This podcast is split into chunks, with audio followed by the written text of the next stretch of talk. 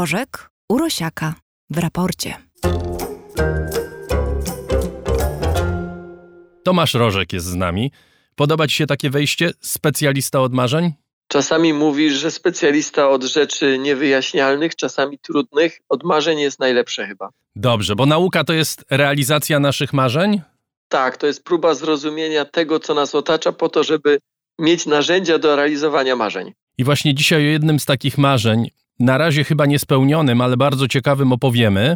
I chciałbym, żebyś zaczął od wyjaśnienia, co to są nadprzewodniki, bo my wiemy, co to są półprzewodniki. Półprzewodniki to jest coś, bez czego świat by nie istniał dzisiaj. To jest coś, o co biją się Chińczycy z Amerykanami, ale co to są nadprzewodniki? W największym skrócie to są materiały, które w niektórych sytuacjach przesyłają prąd elektryczny, czy mogą przesyłać prąd elektryczny bez oporu, y, czyli bez straty. To nie jest nowa koncepcja, to jest koncepcja sprzed wieku.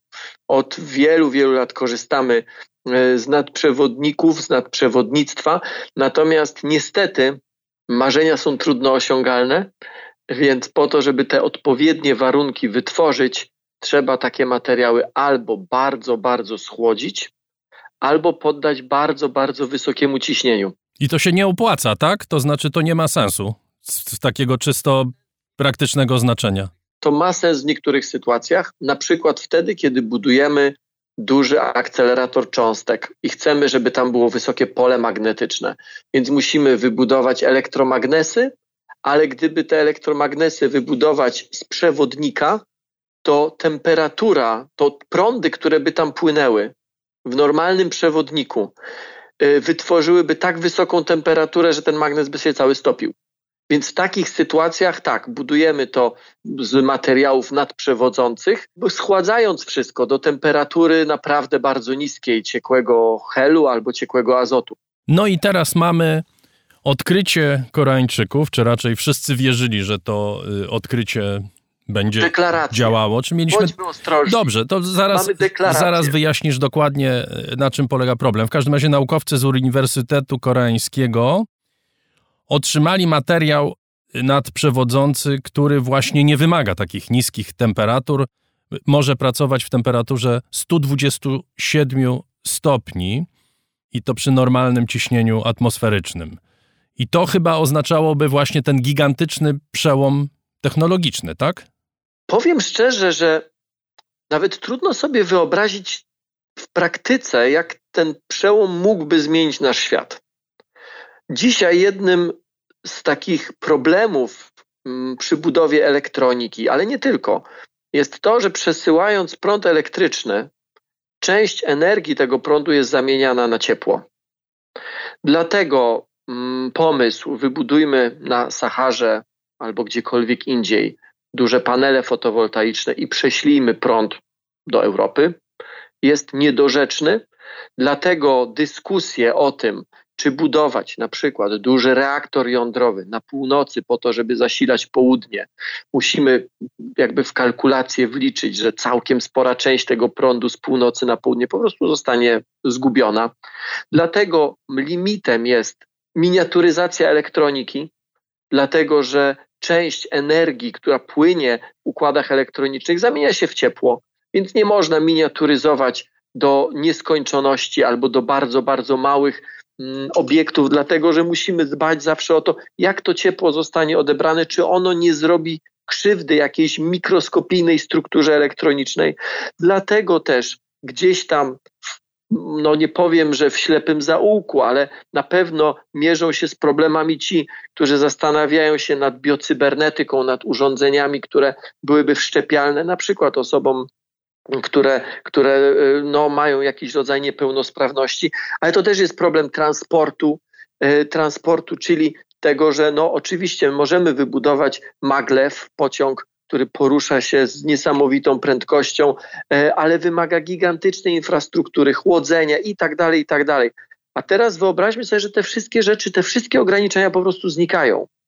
Przy budowie elektroniki, przy przesyłaniu prądu, bez budowy dodatkowej elektrowni, na dzień dobry mielibyśmy około 30-40% prądu w zapasie, bo mniej więcej tyle gubimy, czy tyle marnujemy na przesyłaniu. No to byłby gigantyczny przełom, dokładnie tak. To byłoby bardzo, bardzo duże coś. Mm, ja w ogóle się nie dziwię temu, że mm, informacja, która padła nie dawno temu, tak? to odkrycie, ta deklaracja, to jest końcówka lipca, że to wywołało w świecie naukowym, w świecie fizyków e, dosłownie wrzenie. Znaczy to, to, to nie była kwestia o jakiegoś tam zainteresowania. To była kwestia tego, że większość, takie mam wrażenie, laboratoriów, nie wiem, metalurgicznych na świecie zaczęła się zajmować wytapianiem próbek mm, tych, y, o których Koreańczycy właśnie twierdzą, że są nadprzewodzące w temperaturze pokojowej, a nawet powyżej tej temperatury pokojowej i w ciśnieniu atmosferycznym. I to, y, żebyśmy uściślili, ta mieszanina, która miałaby być tym nadprzewodnikiem, nosi kryptonim LK99 i to jest mieszanka takich właśnie sproszkowanych związków zawierających ołów, tlen, siarkę i fosfor. I miedź, miedź, tam jest też sporo miedzi. Okej, okay, dobrze. I teraz okazuje się, że wszyscy się ucieszyli, wszyscy no właśnie zaczęli myśleć o, o tym, że niemożliwe jest możliwe jednak, marzenia się spełniają, po czym kiedy próbowano odtworzyć ten eksperyment, który wykonano e, w Korei Południowej, no on się nie udaje. Do tej pory przynajmniej się nie udaje. Tak, i tutaj chyba trzeba wejść w ogóle, e, czy popatrzeć na to trochę szerzej. To nie jest tak, że jakieś odkrycie jest odkryciem, dlatego że ktoś tak zadeklarował. Tylko jest pewna procedura, która od deklaracji naukowców prowadzi do pewności, że coś jest albo czegoś nie ma. To, co się stało, to grupa koreańskich naukowców zadeklarowała, napisała publikację naukową i zawiesiła ją, powiedzmy w największym skrócie, takiej kolejce do recenzji. I mówi: My to zrobiliśmy. W tej publikacji pokazali dane, pokazali um, czy napisali, co to jest za materiał, napisali, co zrobili z tym materiałem, czy jakie eksperymenty zostały zrobione, nawet pokazali jakieś materiały wideo, takiej lewitacji, to jest tak zwany efekt Meissnera, e, która, która to lewitacja e, no zresztą często jest pokazywana na różnych pokazach fizycznych, bo wygląda do, dosyć tak nierealistycznie. Kawałek metalu czy kawałek jakiegoś czegoś, tak, po prostu lewituje, unosi się. Mm, to wygląda spektakularnie. Natomiast to jest wszystko na razie. Bo teraz w normalnej sytuacji, a z taką sytuacją mamy właśnie do czynienia, teraz wszyscy na świecie, którzy chcą przyłożyć rękę albo do potwierdzenia tego przełomu, albo wystrzelenia tego w kosmos, yy, próbują. To jest kolejna. Tak? W różnych ośrodkach naukowych różni ludzie próbują powtórzyć. Jeżeli coś jest, to znaczy, że nie tylko Koreańczycy potrafią to zrobić, ale to powinno być replikowalne.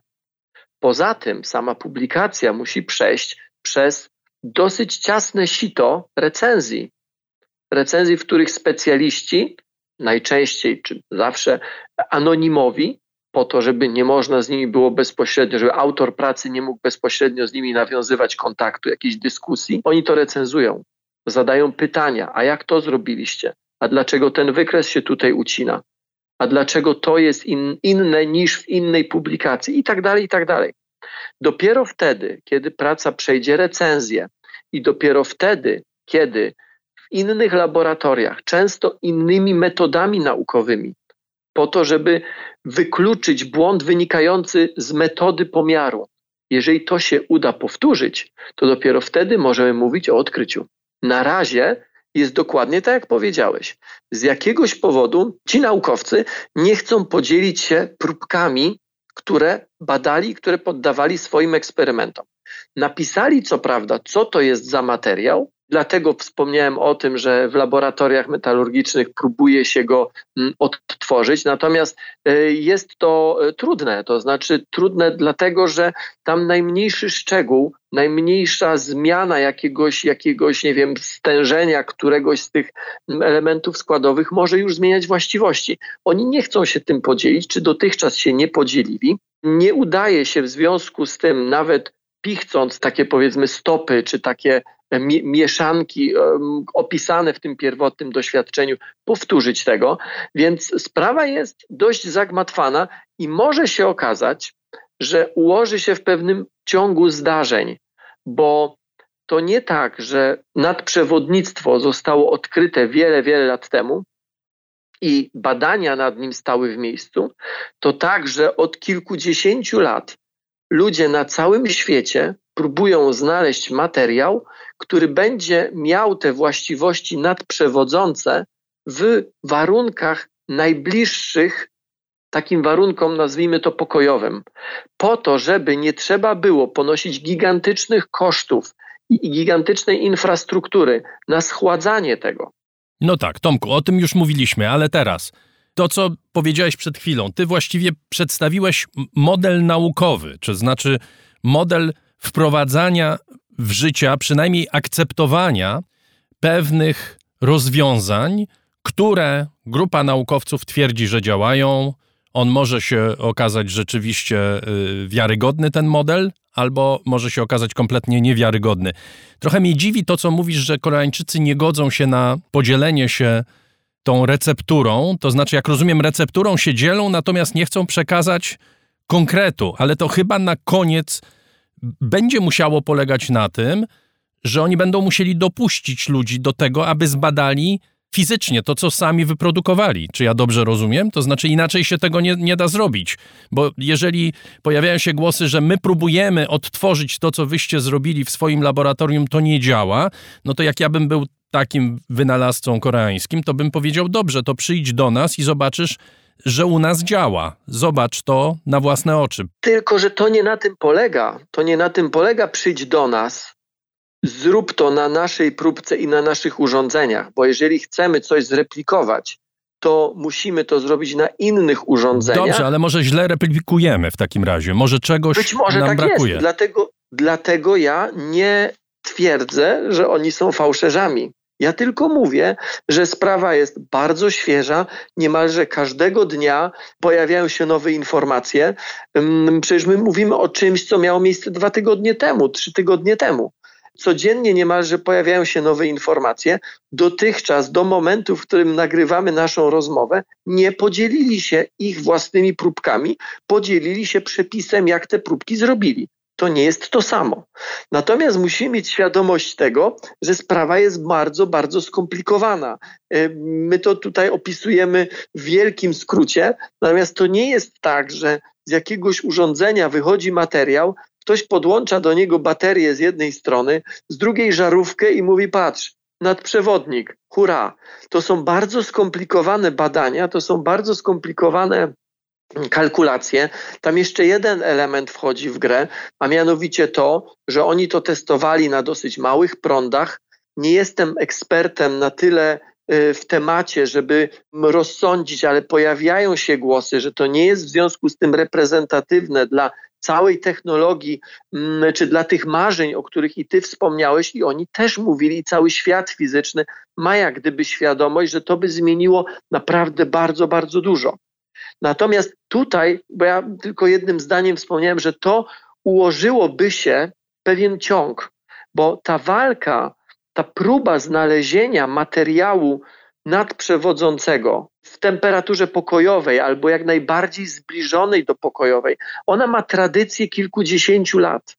I co jakiś czas udaje się uszknąć nowym stopem, nowym materiałem, a to ceramicznym, a to jeszcze jakimś innym, 5 stopni, 10 stopni bliżej zera. Teraz jesteśmy na etapie jakiś minus 130 stopni Celsjusza. 127, chyba. tak. Ale zaczynaliśmy od etapu minus 250 czy minus 260 w ciekłym helu. E, już zmiana z ciekłego helu na ciekły azot do minus 193 już była ogromnym, jakby to ująć, taką zmianą finansową, bo ciekły hel jest bardzo drogi. Chłodzenie ciekłym helem jest bardzo drogie chłodzenie ciekłym azotem nie aż tak drogie. Każda taka zmiana, każde uszczknięcie tych kilku, kilkunastu stopni powoduje, że nowe drzwi się otwierają do nowych technologii, bo staje się to opłacalne.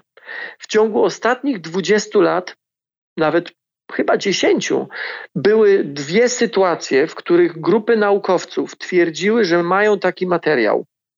Okazało się w jednym przypadku dość tajemniczym, że chyba doszło do pomyłki w kalkulacjach. W drugim przypadku, a w zasadzie w tym pierwszym przypadku, doszło do fałszerstwa. E, więc e, to mm, jest ogromna, ogromna też pokusa obiecania przełomu po to, żeby dostać pieniądze na jego dokładne zbadanie. I oczywiście świat nauki nie jest wolny także od takich pokus, ale dla mnie to, że i w jednym, i w drugim, no teraz jest trzeci taki przypadek z ostatnich powiedzmy kilku, kilkunastu lat. Co prawda, naukowcy twierdzili, że znaleźli przełom, ale ten system weryfikacji zadziałał. To znaczy, my mając świadomość tego, jak on działa, że recenzja, że replikacja i tak dalej, i tak dalej, media się tym ekscytują, ale w świecie nauki działa pewien system weryfikacji. I to, że my mówimy dzisiaj o tym, w moim przekonaniu świadczy właśnie za tym, że on działa bardzo dobrze. Dobrze, na koniec jeszcze jedna rzecz. Być może kompletnie z innej beczki, a może nie do końca, bo to też o marzeniach będzie. Po 47 latach Rosjanie lecą na Księżyc. Luna 25 ma być pierwszym łazikiem, który wyląduje na Księżycu w rejonie bieguna południowego. Ty kilkakrotnie w tym programie mówiłeś, że Rosja wypadła z wyścigu kosmicznego i nie ma szans do niego wrócić. Czy ta misja nie zmienia Twojego sceptycyzmu wobec rosyjskich starań i marzeń? Nie, dalej podtrzymuję to, co padało kilkukrotnie z moich ust, e, wypadła. Znaczy sytuacja, w której udaje się wystrzelić coś po pół wieku, mm, coś, co e, miało być na Księżycu już wiele, wiele, wiele lat temu. Na dodatek, po to, żeby w ogóle to złożyć, trzeba było to mocno uprościć. W moim przekonaniu jest tylko potwierdzeniem tej tezy. Równocześnie na Księżycu za chwilkę, to mogą być kwestia dosłownie dni pomiędzy lądowaniem Łuny, będzie lądował hinduski lądownik. Też bardzo ciekawy, zresztą dosłownie kilka godzin temu agencja, hinduska agencja kosmiczna pokazała film poklatkowy, czy materiał filmowy z któregoś z okrążeń pokazujący właśnie jaki niski przelot nad powierzchnią Księżyca. Wygląda super. Natomiast tak, no w pewnym sensie rozpoczął się czy nie wiem, wszedł w nową fazę może wyścig na kolejny kontynent. Tym razem kontynent, który nie jest na powierzchni Ziemi, tylko jest w kosmosie zarówno program Artemis, który e, jest programem no, głównie amerykańskim, choć tam też są aspekty międzynarodowe, czyli powrotu ludzi na Księżyc, jest w trakcie. Hindusi lądują, być może Rosjanie wylądują, lądują, co prawda bardzo prostym urządzeniem, mm, ale jednak. Natomiast wracając do Twojego pytania, to, co robią Rosjanie teraz, czy to, co zrobili, nie jest żadnym przełomem i nie jest żadną rewolucją czy rewelacją. To jest cień tego, czym jakie zasługi Związek Radziecki, jakie badania Związek Radziecki przeprowadzał jeszcze kilkadziesiąt lat temu. Oczywiście to jest temat, do którego będziemy wracać, zwłaszcza ta misja hinduska i w ogóle hinduski program podboju kosmosu to jest coś Fascynujące fascynującego. I to jest y, temat y, z pewnością, o którym będziemy mówić z Tomaszem Rożkiem. Doktor Tomasz Rożek, gospodarz kanału Nauka to Lubię, był z nami. Nasz stały współpracownik. Dziękuję Ci za dziś i proszę o jeszcze. Do usłyszenia. Wszystkiego, wszystkiego dobrego.